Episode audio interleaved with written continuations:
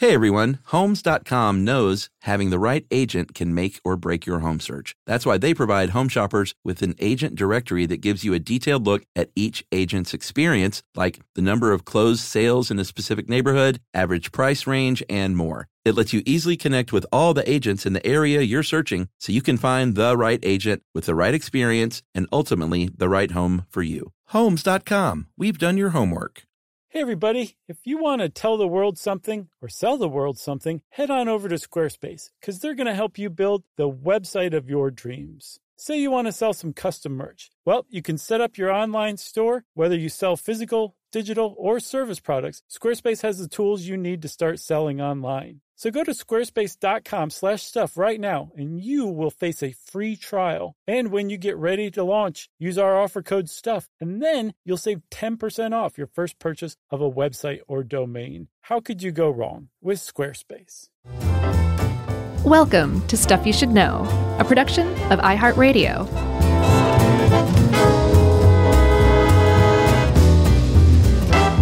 Hey, and welcome to the podcast. I'm Josh Clark. There's Charles W. Chuck Bryan over there, and this is Stuff You Should Know. Just the two of us doing it together. We're hanging out, and we're going to get to the bottom of some stuff. That's right. And, uh, you know, the Grabster helped us out with this one a little while ago, and it almost feels now like I was purposefully sitting on it because of the, uh, the, the turnout of the recent elections across the pond there. Okay. I'm not familiar with what happened. Well, the Sinn Féin uh, is now in place as the largest party Wow. in 2022 in the uh, Northern Ireland Assembly elections, and this means that like this is probably the best chance they've had in a long time for reuniting Ireland. Oh, wow. That'd be something. Wow, you really did save it for just the right right moment, Chuck. Yeah, it was just a couple of weeks ago, and I read a bunch of articles on it uh, on the likelihood, and it seems um, seems like a hard road still. But uh, they definitely uh, uh, is. It, it's something they're interested in. I think Yeah. that party that is, So- and polls are very split. Yeah, I'm I'm interested to see how it turns out, but that is pretty interesting that they're they're finally in a position to do that because that means they've come a very long way in the last what 50 or so years. Yeah, Um, for those of you who aren't familiar, Sinn Féin is considered the political wing of the Irish Republican Army.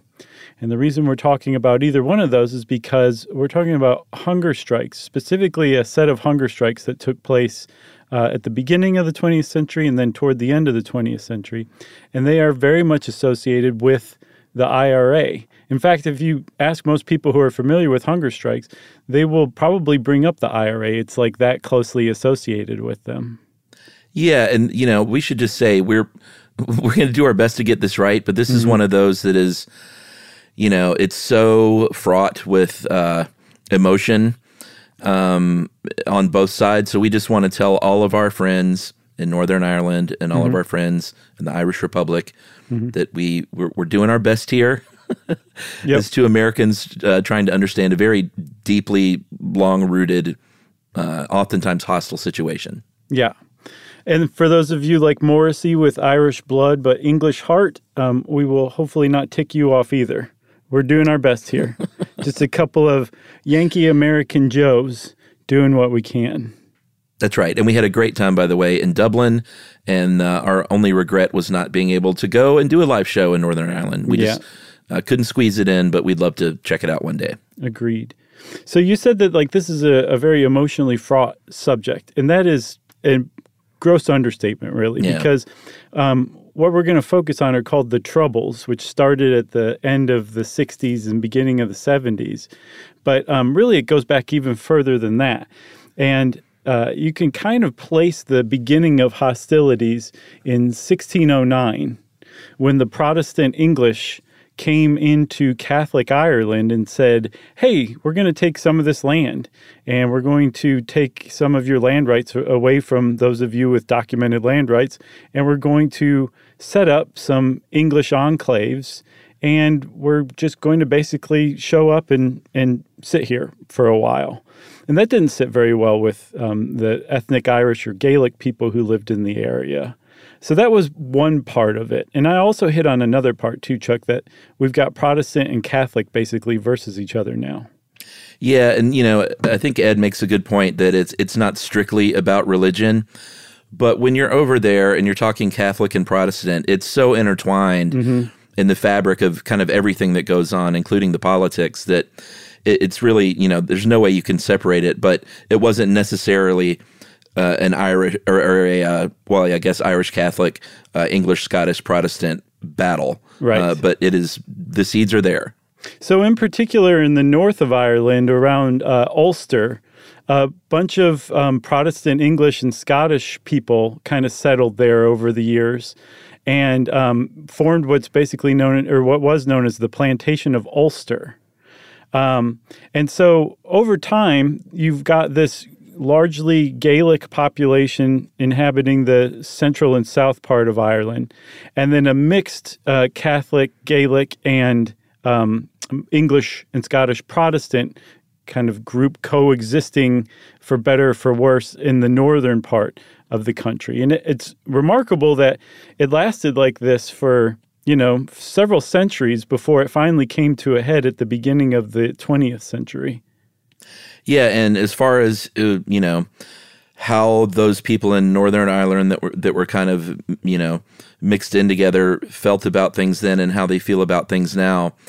You know, Ed makes some kind of sweeping statements that it's it's just kind of hard to do, especially when you look at like modern day polls on reunification and stuff like that. Th- Those seeds run deep, and people are still kind of divided on it. So you can't necessarily just say that you know these days uh, the people in Northern Ireland 100% favor Protestantism Sure.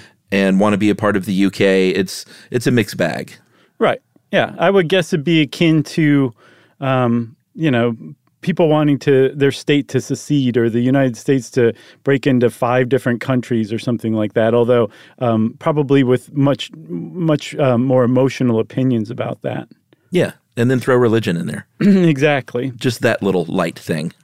So, like I said, this this kind of precarious living situation, this living arrangement, came to a head um, all the way in 1912 when an Irish nationalist kind of uh, movement um, began. I think they started before that, but in 1912 they started really pushing for home rule, which is Irish um, governing Ireland. It's pretty much as simple as that, um, and that created the home rule crisis.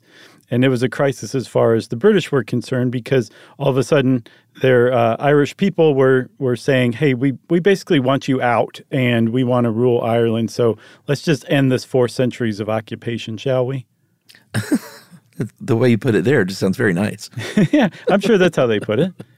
Uh, this was sort of put off a bit by World War One. Obviously, that kind of uh, disrupted a lot of things. But uh, eventually, in 1916, the Nationalists did revolt, and it was called the Easter Rising of 1916. And this was a a, a bloody affair. It was. Uh, I mean, I think there were more than a dozen leaders uh, executed, uh, many thousands of people imprisoned. It was just a it was a brutal conflict. Uh, and that was just, you know, that kind of kicked things off in 1916. It continued again in 1919 with what we know now as the, well, I guess it was called this then too, the Anglo Irish War. Yeah, And there were a lot of sort of governmental policies going on uh, during this time. The Government of Ireland Act of 1920 officially, uh, as far as they were concerned, created two Irelands, Northern Ireland and what they called Southern Ireland, that were all still under the rule of, of the UK and Great Britain. Uh, but Southern Ireland was like, no, we're not. What is Southern Ireland? We're the Irish Republic. Right. Like, don't even call us Southern Ireland. yeah. Um, so that actually kind of got translated into a treaty um, that ended the Anglo-Irish War. It was a 1921 treaty that basically recognized Ireland as two separate nations. You got Ireland itself, which is again the central and southern part of the country. And then you have Northern Ireland, which is part of the United Kingdom. It's a totally different country. Um, at least uh, geopolitically speaking, it's a totally different country. And again, there's a big distinction between Ireland and Northern Ireland in the population makeup because those Protestant, Catholic, and Scottish people that settled in the northern part of Ireland over the centuries had um, descendants, and those descendants stayed um, loyal to the crown. They stayed Protestant, and at times they uh, they were more powerful than their Catholic neighbors. So in the late '60s, by the time the late '60s roll around, and you've got two Irelands, uh, you have a, a Protestant elite, small minority of Protestants ruling Northern Ireland, much to the chagrin of the Catholic um, Gaelic people who lived there, uh, and that kind of set up or set the stage, I guess, for the troubles that followed. Yeah, and the troubles, uh, I know you said began in the late '60s. They carried through till about '98. More than, I mean, the the numbers kind of vary depending on you know what you're looking at, but uh, at least 3,500 people died, uh, 50% of which were civilians, Man. and these were you know, it was a mess. There were uh, paramilitary groups on both sides. There were British military uh, taking part. There were street battles. There were bombings. I mean, this is the kind of stuff that in the like when you and I were growing up in the 70s and 80s, you know, this was all over the news at the time, and it was. Uh, I, d- I had no idea. I didn't understand it at all at the no, time. me either. Uh, and it took you know me listening to a lot of U2. Same here. and then trying to educate myself over what was going on over the years. But I don't think I fully really understood it until like the past few days when I really dug in. Absolutely, same here, man. So one of the things that kicked off those troubles you just described um, was the the Gaelic Catholics protesting the the unfair rule, as they saw it, of the um, Protestant minority. And the problem is these protests were kind of suppressed brutally by the Protestant uh, government and uh, with the aid of the, the British military, British um, police, I believe. And that's that turned quickly into rioting, and then eventually, like you said, the paramilitary groups assembling and basically guerrilla warfare breaking out in Northern Ireland. So imagine, like, you know, going to work one day and you're Catholic and your coworker's Protestant, and the next day you guys are fighting each other on the street um, for control of of your both of your country. Yeah. It, it's it's nuts to think about it as an American because like we can't fathom something like that. You know, two Gen Xers Yeah. growing up in the in the Cold War Reagan era. Right. I mean, we're pretty far removed from the Civil War here in the United States. This is like Civil War that took place in the early 70s or started in the early 70s and continued for almost 30 years. Yeah, and previous, you know, we should ba- back up a little bit, I guess, and talk about the origins of the IRA. Uh, this had to do with the Easter Rising that we talked about of 1916. Uh, it was initiated by the, what was called the Irish Volunteers uh, in 1916, and by the 20s, they were known as the IRA, uh, the Irish Republican Army. And they fought a civil war in the early 1920s. In 1922 and 1923, there were a lot of different nationalist factions fighting one another. One of these was the IRA, and there was civil war going on back then as well. So there's just been decades and decades of unrest by the time the 1960s roll around. Yeah, and that 1920s Civil War um, was in Ireland itself. So after it became a sovereign nation, all those groups that had fought the British started fighting each other to figure out who was going to run the show from then on. That's right. So the IRA that you and I think about, um, that you know we learned about from U2 and and the news in the 80s and all that, um, they're the ones uh, that you would call the provisional IRA, and they formed out of the beginning of the troubles, those protests and riots beginning in 1969. They were one of the paramilitary groups that developed, and they became. Um, Pretty famous in no small part because of the hunger strikes that they ended up carrying out.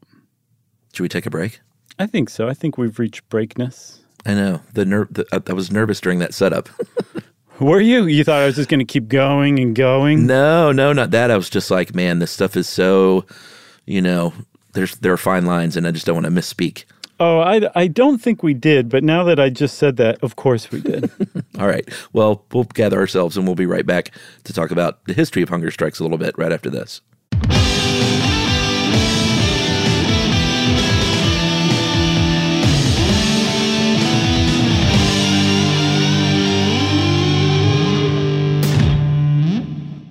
Today's episode is brought to you by Altoids because let's face it, unraveling the mysteries of the universe is tough work. But with Altoids, your breath will be stronger than a black hole's gravitational pull, more intense than an alien abduction, and more reliable than your phone's battery during a podcast marathon. When it comes to needing intense freshness, Altoids have you covered. Altoids are stronger than your favorite conspiracy theory, more intense than the latest true crime docuseries, and more reliable than a Bigfoot sighting. They're not just mints, they're curiously strong mints. Find Altoids in the checkout aisle. Grab your tin today. Hey, everybody, if you're building a deck at work and you want to supercharge it, check out Canva presentations. Work docs have been the same for too long, but Canva docs are different. They're visual, they grab readers' attention with images, charts, tables, and videos playable right in the doc. Plus, docs don't have to be just words on a page, you can make your docs pop with Canva docs. That's right. And Canva presentations are designed for every workplace and every department. Whether you work in sales, HR, ops, marketing, and more, Canva presentations can be the solution for you. Sales decks, marketing presentations, onboarding plans, you name it. Canva presentations might be the most visually impressive presentations you'll ever use. Start with a stunning template, use it as a springboard for your design, adding images, graphics, charts, data visualizations, all from a massive media library. It's super easy to wow any audience with Canva presentations. So start designing today at canva.com. Designed for work. That's C A N V A dot com.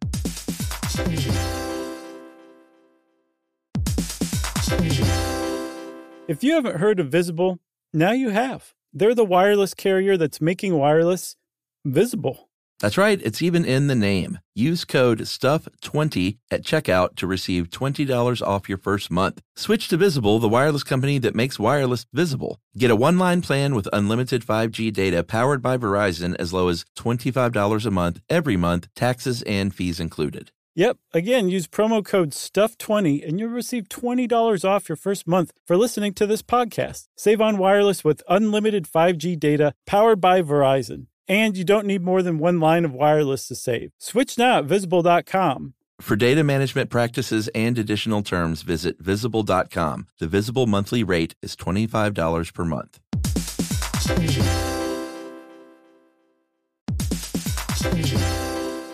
Hey, everybody, it's time you heard about Squarespace. Squarespace has the tools you need to create and sell your own website, whether it's an online course or custom merch. Squarespace has you covered. That's right. Courses is a great program. You can start with a professional layout that fits your brand, upload video lessons to teach techniques and skills, and tailor your course with a powerful Fluid Engine editor. That's right. With Fluid Engine, which is a next generation website design system, by the way, it's never been easier for anyone to unlock unbreakable creativity. That's right. And don't forget the commerce side because after that, you can charge a one time fee or you can even sell a subscription. Yeah. So turn your creativity into income with Squarespace courses. And right now, go to squarespace.com slash stuff for a free trial. And when you're ready to launch, use offer code STUFF to save 10% off your first purchase of a website or domain. Squarespace.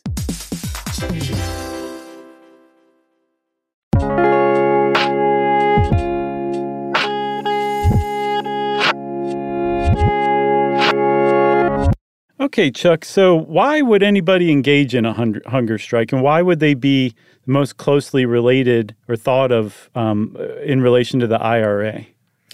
Well, uh, you know, there is some evidence that they were rooted in Celtic tradition. Mm-hmm. Um, hundreds of years ago, there were, you know, there were stories of people undergoing hunger strikes and it might you know it wasn't necessarily political at the time. So how it would go down is like maybe somebody owed you money and wouldn't give it to you. So you mm-hmm. would go very publicly to where they live camp out on their doorstep and engage in a hunger strike. And it was sort of just a, a very public display uh, of you know maybe you didn't have means to get it any other way. So it was a very public display and way of saying this person is doing me wrong and I am out here like starving myself. Pay attention. Right. It, it was so common. It was actually written into Gaelic law. It was called the Troscad or Troscad. I'm going with Troscad. Um, and it was uh, it was the the concept of hospitality in Ireland among the Gaelic people was so strong that um, it was just unthinkable to let somebody starve on your doorstep. So it was really kind of playing on two things. It was drawing attention to somebody, and then it was also showing what a terrible person they were for letting this person starve on their doorstep. The thing is, and this is real, that really happened. Like it's it it comes up in some of the um, epics from the Gaelic culture, and like it's documented that it was a real thing. But what's not documented is its link to the IRA hunger strikes of the beginning of the 20th century and then toward the end of the 20th century, um, because nobody involved in those ever said, "I'm I'm doing I'm pulling a Troscad." Um, they didn't link it to it, but you could make a case that it was kind of like in the culture to think of doing something like that because it had been around for hundreds of years. Yeah, I think that's fair to say. And, you know, it continued like in the early 1900s, there were uh, how do we sing it? Suffragettes? Suffragists. Suffrage suffragists. Yeah, like how you call a, a, a female or male server a server or a female or male actor an actor. We don't do, you know. I know the David Bowie song always confuses me though. well, it's a good song and it should remain. Uh, but they would undergo hunger strikes, but they would bring in sort of like uh, religious iconography sometimes and sort of paint themselves as martyrs. Uh, they would invoke uh, the Virgin Mary and Joan of Arc and stuff like that. And again, this is, is not exactly the same thing, but this is just to say that in the early 1900s, there were uh, there were women in Ireland that were undergoing these hunger strikes. They also happened in Russia, and I think they called some of these like the Russian method. Mm-hmm.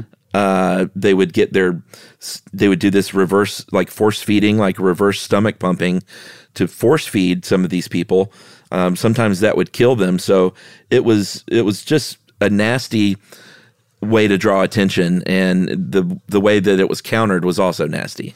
Yeah, so the first IRA members to hunger strike, went go on hunger strike, um, were inspired by the suffragists um, who were sometimes in the same prison as them. The first IRA member to do it was James Connolly, who went on hunger strike in 1913 and was actually released from prison as a result.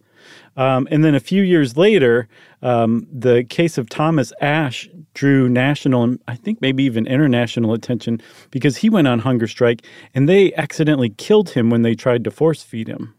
Yeah, they pumped milk and eggs into his lungs. Oh my god! By man. accident which is, uh, whew, I mean, it's hard to think of like what kind of an awful death after you're already starving yourself. Right.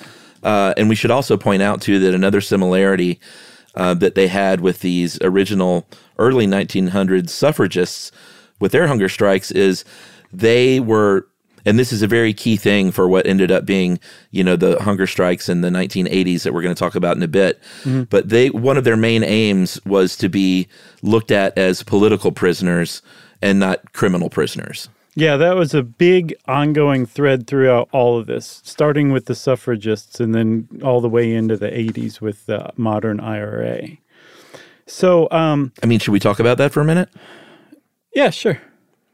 Well, you know, there's a huge difference in being viewed as a criminal and wearing prisoners' clothing and having a prisoner's rights, which are to say, like criminal prisoners' rights, mm-hmm. which are to say, not very many and what they were fighting for and what the, the IRA was later fighting for in the 80s and the 70s, mm-hmm. which was we're political prisoners. We want to be able. We don't want to look like common criminals. We want to wear our own clothes.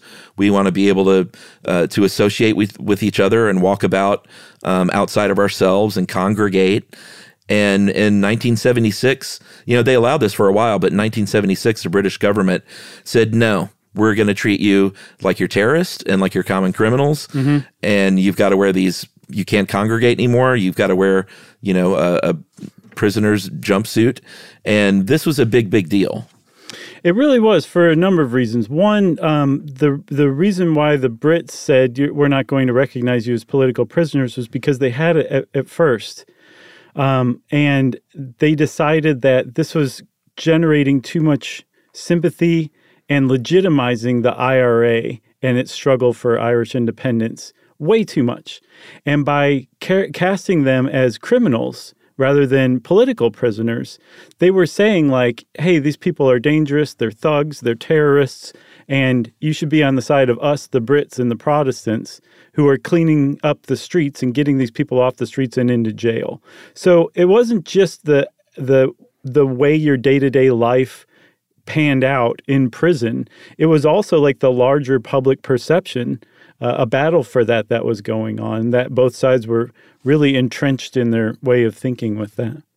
Well, yeah, and that's the reason a hunger strike in the case of the IRA was or could be at least very effective as a PR tool mm-hmm. because a common criminal prisoner isn't going to literally starve themselves to death no. for a cause. So, on one hand, you have the British government saying, you know, we're not going to recognize you, you're just terrorists. On the other hand, you've got the IRA starving themselves to death, right? Uh, fighting for rights to wear their own clothing. I think uh, this one thing you sent me said, as far as them congregating, is that in prison they just saw that as another IRA headquarters, basically. Yeah, they they did a lot of strategizing in the early '70s, and they were able to Chuck because of something called um, Operation Demetrius.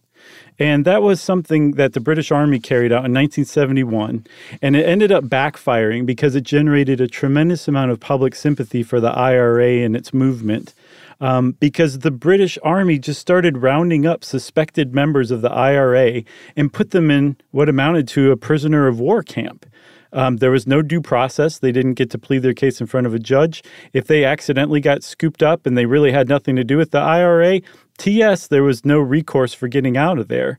And they set up, the Brits set up a, pr- a prisoner of war camp um, in Northern Ireland to hold, I think, hundreds and hundreds of, of prisoners starting in um, 1971. And it really, really rubbed the public the wrong way because it's 1971 you know? Yeah. This isn't like the the 17th century all over again. It's 1971 and they're rounding people up and holding them in prisoners of prisoner of war camps um, against their will. That's crazy. Yeah so you know a hunger strike could be a pretty effective way to draw attention to this. Uh, you know ed points out a few um, things about hunger strikes that could make it more effective which is obviously to do it as a collective action uh, is a much stronger message that you're sending than any individual. Um, so if you have a group uh, with a political cause, you're going to get more attention. Mm-hmm. Um, you know, it, it, casts the prison officials in a light of which they're either allowing these people to starve to death, which is you know a monstrous thing to do, yeah. or they're force feeding them, which sometimes kills them, mm-hmm. which is a monstrous thing to do and you know your body basically shuts down. I think we've talked about starvation in other uh, episodes before, but you know your body uses up your fat stores, and once that's gone, once that's gone, it starts literally like eating at your muscle, eating at your internal organs, and between you know 40 and 70 something days your your body is going to finally succumb to organ failure and you're going to die. Yeah um, yeah, once your once your body starts eating its own organs, you're in trouble. And even if you manage to survive the um, the the hunger strike, um, you probably have done some serious permanent damage to yourself. So, uh, so like we were saying, after Operation Demetrius, right? They rounded up a bunch of suspected IRA members, treated them as prisoners of war. But at the same time, they were also busting other IRA leaders with legitimate, illegitimate criminal acts like gun possession, things like that. So you had two groups of IRA prisoners being treated separately. The ones in the internment camp being treated like political prisoners or prisoners of war, and then the ones in the jail uh, being treated like common criminals. So, to kind of get the same treatment in the jail as the uh, political prisoners in the POW camps were given, a guy named Billy McKee, who was an IRA leader, um, staged the first modern hunger strike in 1972. That's right. And um, it was an effective strategy for about four years. Mm-hmm. Uh, but this was right at that time I think it was 1976 mm-hmm. when they had that shift from recognizing them as political prisoners to uh, just you know criminal prisoners. So this was pre that time and kind of led up to that shift. Yeah, and then um, so you've got the criminalization campaign being carried out by the Brits and the um, Protestants in Northern Ireland who are running the the government. Um, and remember, it has a twofold effect. Like you can no longer congregate, you can no longer strategize. We're no longer going to recognize your hierarchy of ranks um, and just deal with your leaders. Like you're just a common criminal now, and it it also turned the tables on the IRA prisoners who had formerly been treated with general respect by the um, guards. The guards were let loose on these people, um, and it led to a uh, a really horrible time to be an IRA prisoner because it's almost like there was pent up rage or something among the guards, and they just released it on the prisoners. They they poured scalding water on them. They hosed them down with um, cold water hoses in wintertime. Um, they uh, they beat them regularly and routinely, and again they were treated as common criminals. And uh, it, it was a, from what I can tell, from about 1976 to 1981 was about as bad a time as you could be an IRA prisoner as there ever was. Yeah. Um, we'll take a break in a sec, but before we do, I do want to mention the movie that I watched today because I figured there was probably a movie about this. Mm-hmm. Um, Steve McQueen, the uh, director that did 12 Years a Slave. Yeah. And Shame directed a movie, his first movie actually. Uh, wrote and directed. Huh? Was it Nymphomaniac you watched? No, no, no. That wasn't him. oh wait, was that that? No, that I think was that was Lars, von Trier. Trier. Yeah, but he did one where um, Fassbender is a sex addict, right? That's shame. Okay, shame. That's what I meant. Is that what you watched? No, no, no. That's not what I watched. Okay. You're like, what? Is, when's the hunger strike going to start?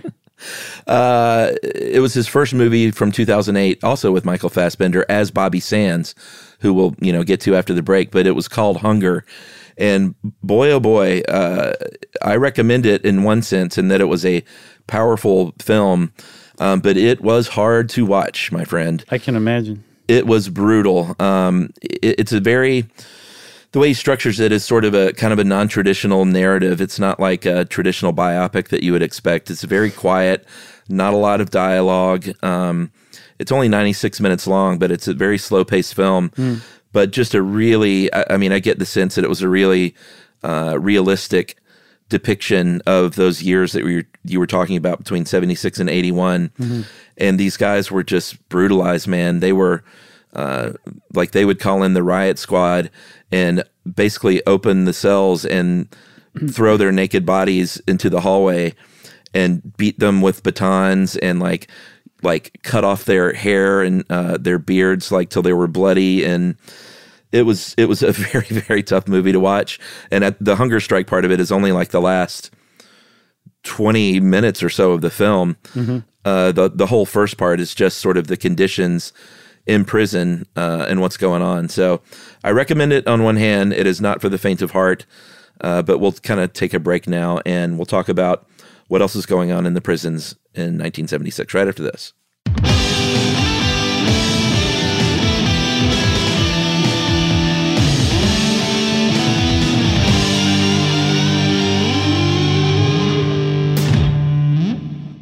Today's episode is brought to you by Altoids because let's face it, unraveling the mysteries of the universe is tough work. But with Altoids, your breath will be stronger than a black hole's gravitational pull, more intense than an alien abduction, and more reliable than your phone's battery during a podcast marathon. When it comes to needing intense freshness, Altoids have you covered. Altoids are stronger than your favorite conspiracy theory, more intense than the latest true crime docuseries, and more reliable than a Bigfoot sighting. They're not just mints, they're curiously strong mints. Find Altoids in the checkout aisle. Grab your tin today. Hey everybody, if you're building a deck at work and you want to supercharge it, check out Canva presentations. Work docs have been the same for too long, but Canva docs are different. They're visual. They grab readers' attention with images, charts, tables, and videos playable right in the doc. Plus, docs don't have to be just words on a page. You can make your docs pop with Canva docs. That's right. And Canva presentations are designed for every workplace and every department. Whether you work in sales, HR, ops, marketing, and more, Canva presentations can be the solution for you. Sales decks, marketing presentations, onboarding plans, you name it. Canva presentations might be the most visually impressive presentations you'll ever use. You start with a stunning template, use it as a springboard for your design, adding images, graphics, charts, data visualizations, all from a massive media library. It's super easy to wow any audience with Canva presentations. So start designing today at canva.com. Designed for work. That's C A N V A.com.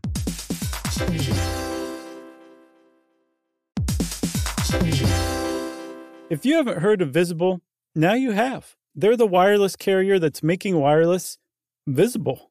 That's right, it's even in the name. Use code STUFF20 at checkout to receive $20 off your first month. Switch to Visible, the wireless company that makes wireless visible. Get a one line plan with unlimited 5G data powered by Verizon as low as $25 a month every month, taxes and fees included. Yep. Again, use promo code STUFF20 and you'll receive $20 off your first month for listening to this podcast. Save on wireless with unlimited 5G data powered by Verizon. And you don't need more than one line of wireless to save. Switch now at visible.com. For data management practices and additional terms, visit visible.com. The visible monthly rate is $25 per month.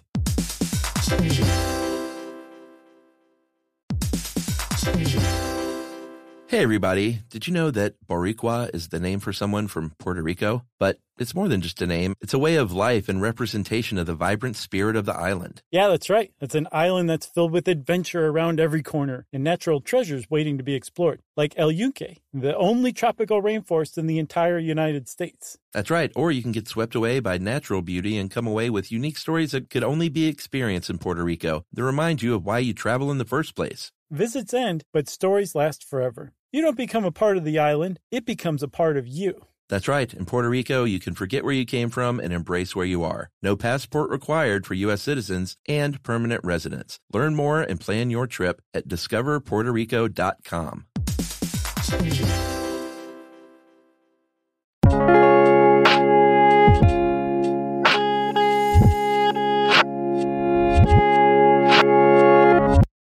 right. So, uh, in the film and in real life, uh, in fact, this is how the film starts out: is the first prisoner that comes in refuses his prison clothes, mm-hmm. and that's what started the blanket protest when they were basically like, "I'm not going to wear your common criminal outfit," and they basically said, "Okay." Well, you're just going to be naked 24 7 for years. Mm-hmm. And here's your blanket, and that's that's going to be your clothing. And that's what they did. It's called the blanket protest. That first prisoner uh, under this new criminalization scheme said, you know, I'm fine, I'll just wear a blanket. And like in very short order, I think 400 other IRA prisoners did the same thing. It's called the blanket protest. They were um, all just naked in the movie the whole time. Were they really? Yeah. H- have you seen the new uh, Kids in the Hall? I haven't yet. I'm dying to, though. There's Are they naked the whole time? no, but in in some places and it's like wow. it's pretty hilarious. Really? Yeah, and I have to say I think they're they're better than they they were in the first go round. Oh no. wow. It's which uh, is very surprising, but it really they I laughed out loud more than I did than I remember doing in an average Kids in the Hall episode. Okay. Well, I was a little actually worried to watch it. Don't be. For fear of like they're not, you know, going to be as great anymore and I would be it would taint the original or something. No, definitely not. And I've never okay. understood that. How does something like a follow-up taint an original? It not doesn't make the, sense to me. It doesn't taint the original, it taints the the whole uh, for me sometimes as a as a whole memory. Does I that make you. sense? Yeah, that makes more sense for sure. But yeah, yeah it doesn't mean like those originals aren't funny now. It's not like that. It's just like I gotcha. Oh, like oh boy, then they went on to do something not good. So, um, yeah, I wouldn't worry about that, and I don't okay, want to talk it up too much. So you're expecting like, right. the, yeah, I don't want you to be let down, but I, I don't think you will be. Fantastic! Can't wait. Nakedness. yeah.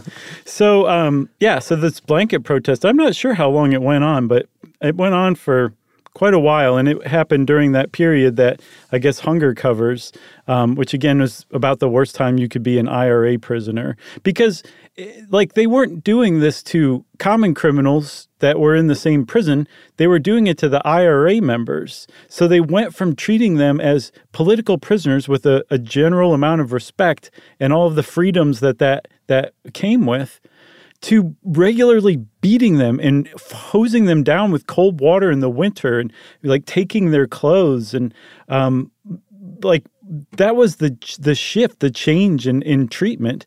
And they were doing it to the IRA because they were trying to send a message. The British government was is like, this is what we think of you. This is how we're going to treat you. You should probably stop right now because this is what you can expect if we catch you from now on. That that like treat that gentleman's agreement that we had before, that's gone.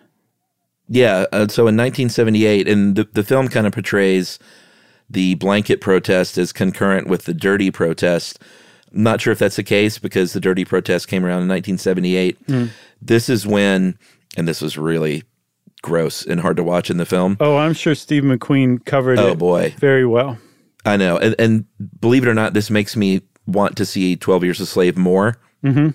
Uh, because like I knew it was tough, but now that I've seen this, I, I know it's going to be hard to sit through again, and I'm still avoiding it. But Yeah. I, I want to see it more because I know it's going to be like super realistic. I think. So hunger was your gateway drug to 12 years of I guess so. Okay. Uh, but the dirty protest is when the prisoner said, "All right, well, if we're going to be in here and uh, you're not going to give us any rights, we're not going to bathe. Uh, we're going to smear our feces all over the wall and our food all over the wall, and we're going to take our our urine and feces and dump it under the uh, the cell door out into the hallway. So you have to deal with it." And it was a very, very it- it's a disgusting movie to watch, but uh, this really happened.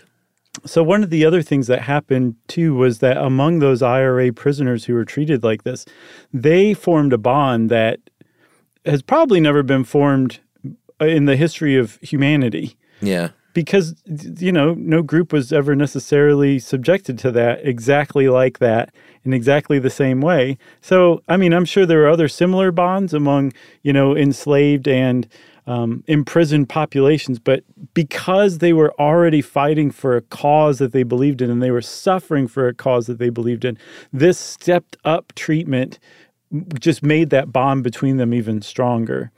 So one of the things that they they they that came out of all this was um, a, what's called the five demands, and it was basically like you could summarize it as you, we want to be treated like political prisoners again. Yeah. And they were all reasonable demands. Uh, one was, again, to wear their own clothes. Uh, number two was to not have to go on work detail. Uh, they said they wanted to be allowed a visit and a package and a letter, uh, one, one, and one per week. Uh, and in the film, they did get visitors, and they were um, smuggling and uh, all kinds of things under the table, uh, which is always a, a great part of any prison film. Sure. Uh, they wanted the freedom to associate again and organize and congregate. And then they wanted um, to revoke any of the punishments uh, that happened uh, because of these protests that were already in place. Yeah, and like you said, they're reasonable, and they're so reasonable they almost seem small. Like the IRA is going through this, and that's all they want. But again, remember, Yeah. being treated like a pr- political prisoner has a lot to do with optics in the general public, right? Yeah. So that makes a little more sense that that it was just that is all they were asking for. Um, and there was a, they got a big assist by a woman named Bernadette uh, McAliskey, um, who had been a member of Parliament, Parliament, not the um, George Clinton version, but like the original. She played keyboards? so, um, so she was fairly well known, and she actually ran in the European Parliament on a five demands platform in 1979. And there was an assassination attempt on her life from the Ulster Defense Force, which was one of those paramilitary groups that that began at the beginning of the Troubles, but they were a Protestant paramilitary group. Um, and she survived the assassination attempt and would show up to rallies and protests on crutches. Um, but she did a really great job at of focusing public support and attention on what was going on in the prisons and the protests that were being carried out and why they were being carried out. That's right. Uh, and following that, the early 1980s is when we saw sort of the two main modern hunger strikes. Uh, there was the one in the 70s, but the two in the 80s really, I think, got the most media attention. Uh, one began October 27th, 1980, and this was, uh, I believe, seven strikers uh, quit eating again to try and get these five demands carried through. Uh, it lasted 53 days, and remember, uh, that's right in the wheelhouse of where you could die. And uh, one named Sean McKenna was very near death. And, you know, this whole time, Margaret Thatcher is, you know, she's known as the Iron Lady for a reason, and she was very much a hardliner. And I, I th- I think it was a direct quote in the movie. You know, she said basically that they're these terrorists are resorting to a last resort, which is pity, that we should have pity on them. But basically, that's not going to happen. Um, but uh, she was prepared to come to a settlement in this case because of the optics. The strike did end. Uh, because they didn't want Sean McKinnon to die because that would be really bad op- optics. Uh, so that was the 1980 strike preceding the one in March of 81. Yeah, and the reason the March of uh, 81 uh, hunger strike started is because the Brits had agreed um, verbally to to giving in on the five demands and treating the IRA prisoners as political prisoners again, and then reneged on it. They just didn't follow through. Uh, they never got it in writing, basically, is what it amounted to. And so they staged an even bigger, even more public hunger strike starting March 1st, 1981. And they, um, it's, it, I think it involved at least 23 hunger strikers. But rather than all striking beginning at the same time like they did in October, um, they staggered it, five people a week, so that this hunger strike would be drawn out even longer. Yeah, and that um, that makes sense. I also was wondering too during the film, like, or before the film, like why why can't they just quash this in the press and not let any of this out? Because a hunger strike is only good if the public knows about it. But they were still getting visitors uh, that throughout this whole time. So mm-hmm.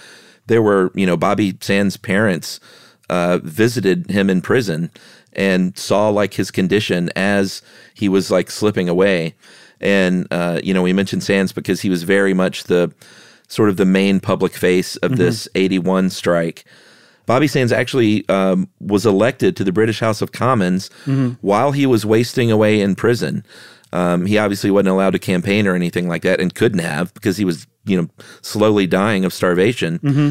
But this was a, a, very big deal that he was actually elected uh, to the House of Commons. Yeah, it was a big deal because it it focused a tremendous amount of public attention. Like every every paper in the world was writing about how a guy in prison was elected to Parliament. Um, and and now that we're talking about him, why is he in prison? And oh, he's on a hunger strike. Why is he on a hunger strike? So it was a really big PR coup for the IRA, but then also politically speaking, it had like a um, it was a really big signal that the only way he could have been elected was if moderate Catholics who normally just didn't go to the polls um, because they didn't want to support the IRA, but they also weren't about to to vote for a Protestant candidate um, they came out and they voted for the IRA member. So it showed that the average person in Northern Ireland, or the average Catholic, was really upset with uh, how the British were treating the IRA, and it, their their treatment of the IRA was starting to backfire, in that it was generating public sympathy and support that hadn't been there before. Yeah, and he we should point out he was a young guy. He was yeah. 26 years old when he started this strike, and I think he turned 27 uh, during the strike. So he wasn't, you know, I think I, I had heard of Bobby Sands and I always just sort of pictured him as maybe some guy in his 40s for some reason. Mm-hmm, me too. But he was a very young guy and uh, he finally, you know, died of starvation on May 5th. Uh, this was 66 days into the strike. Uh, riots start erupting um, all over the place and protests all over the world. Basically, it was a mm-hmm. very uh, very public matter. And I remember hearing about this when I was a kid, uh, even though I didn't understand what was going on. I remember hearing about Bobby Sands dying. Oh, yeah. Wow. Uh, it was definitely not in my wheelhouse at the time. I think I was playing with a Tonka truck, maybe. No. I remember big news events like that, though. I didn't, you know, I remember John Lennon dying, and I was like, he's the guy with the round glasses. Yeah. That kind of thing. right. Um, so when Sands died, that was a really, really big deal. Thousands and thousands of people turned out for his his funeral, including very famously um, IRA paramilitary members who were wearing like um, balaclavas, basically, um, at the funeral. Um, along the streets, along his funeral procession, there were thousands more people, you know, who turned out. So it showed just how much like people supported the IRA, or at the very least sympathize with the IRA, that they were willing to die to starve themselves to death for their cause. And Bobby Sands knew he was going to die. He said toward the beginning he fully expected to die. Yeah. Um, and he did. He he he put his he did what what I I would say most of us would never do. He he starved himself to death for the cause that he believed in, to help the cause that he believed in, to help to basically serve as an inspiration to show this cause means so much that me and some other people are willing to die, to starve ourselves to a death. Brutal, brutal death. To help um, to help further the cause, to help generate publicity for this cause. So, uh, by the way, Fassbender dropped 40 pounds for this role. So he, he kind of pulled a Christian Bale. It was, Yeah. it was t- really like uh, tough to see that, you know, I mean, he's already screen. he's a pretty slight guy, even like under normal circumstances, you know. he weighed 170 and dropped down to 130. Wow, Uh, he apparently ate like nuts and berries and stuff every day, and that was about it. wow, So Sands obviously was the, the the main headline, but he was just one of ten men that died uh, in prison during these hunger strikes. Uh, I think there were 23 total, 13 survived. And um, Ed is keen to point out that, you know, the reason that some of these men survived is, you know, eventually you're going to lose consciousness and your family might step in and, you know, you're going to get your medical nutrition intravenously in that case. Uh, that wasn't the case, obviously, with the 10 who did. Uh, who did die in prison, but I think in a lot of the cases of the 13 that survived was because they weren't able to make their own choice and their family intervened. Right. So this strike, get this, this hunger strike, the second one went on from March first, nineteen eighty one, to October third, nineteen eighty one, and claimed the lives of ten men. 10 people died during that brief period of time from hunger, from starving themselves. And it finally ended, at least in part, because one of the villains in this story, Humphrey Atkins, who was at the time the Secretary of State for Northern Ireland and was very much aligned with the, um, the uh, no pity uh, viewpoint of Margaret Thatcher, he was replaced. He he was replaced by somebody who wasn't quite as much a hardliner, a guy named James Prior. And Prior was like, I want to put an end to this, so let's start negotiating. And they ended the strike on October 3rd, 1981. Again, with 10 people dead in that six month period from starvation. Yeah, and it kind of, you know, depends on which side you're on and whether or not you believe it was an effective thing because they ended up um, sort of in a uh, in a roundabout way getting uh, a lot of the five demands met, but it was never like an official declaration that you are a political prisoner and we're going to meet your five demands.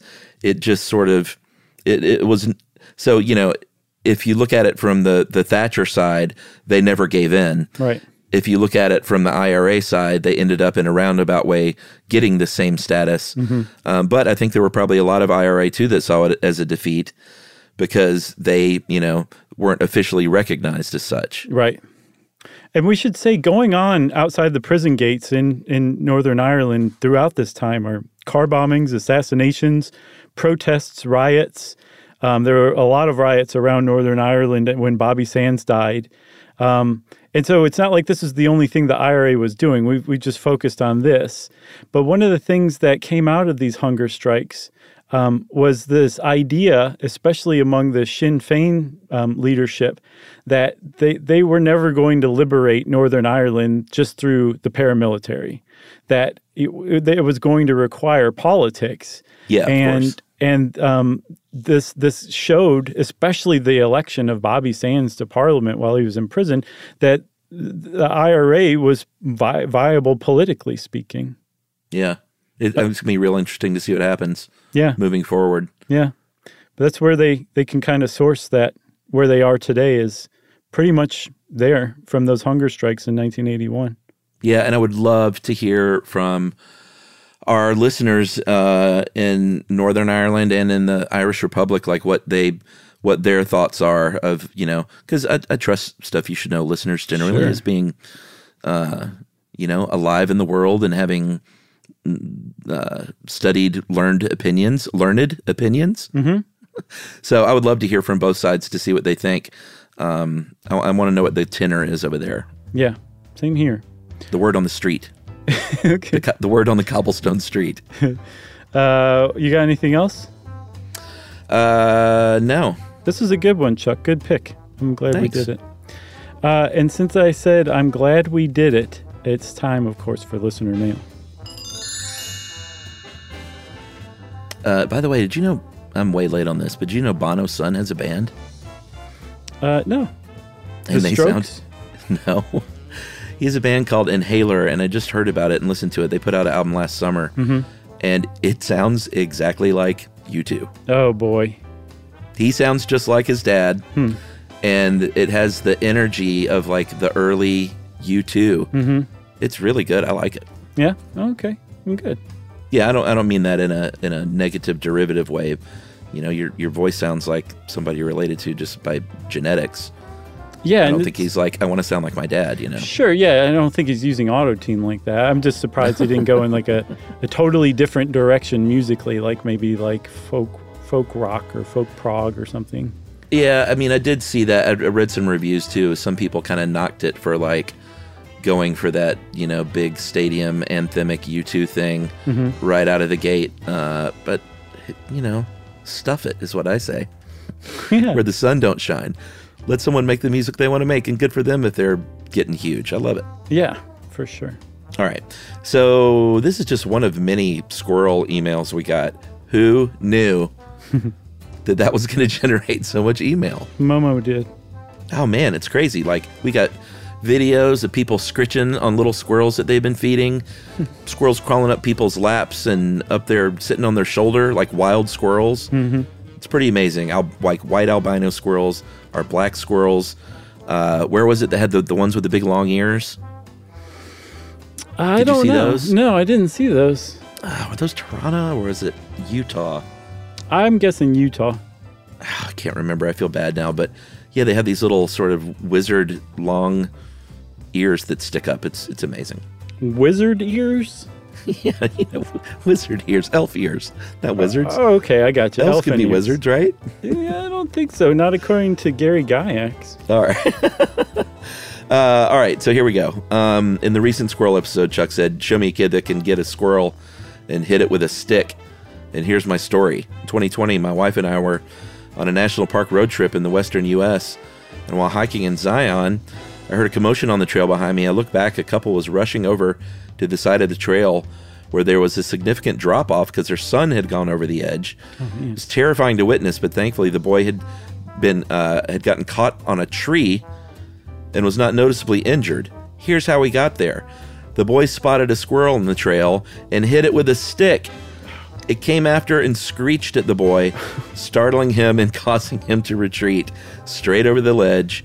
Uh, let this be a teaching moment. Don't go after squirrels with sticks, or you may be in for a nasty spill. And that is from uh, Reed Stiller in Dallas, Texas, who is a Texas A and M grad and uh, came to Athens for the uh, Aggies Bulldogs game a couple of years ago, and had a great time in Athens, and said to come out to College Station for a game, and you will have a great time as well. Very nice. Thanks for the invite. We appreciate that. Who was that? That is Reed Stiller. Well, thanks a lot, Reed. We appreciate that big time. That is a really good story, actually. Um, my evil part says. If you want to get in touch with us like uh, Reed did, you can send us an email to stuffpodcast at iheartradio.com. Stuff You Should Know is a production of iHeartRadio. For more podcasts from iHeartRadio, visit the iHeartRadio app, Apple Podcasts, or wherever you listen to your favorite shows.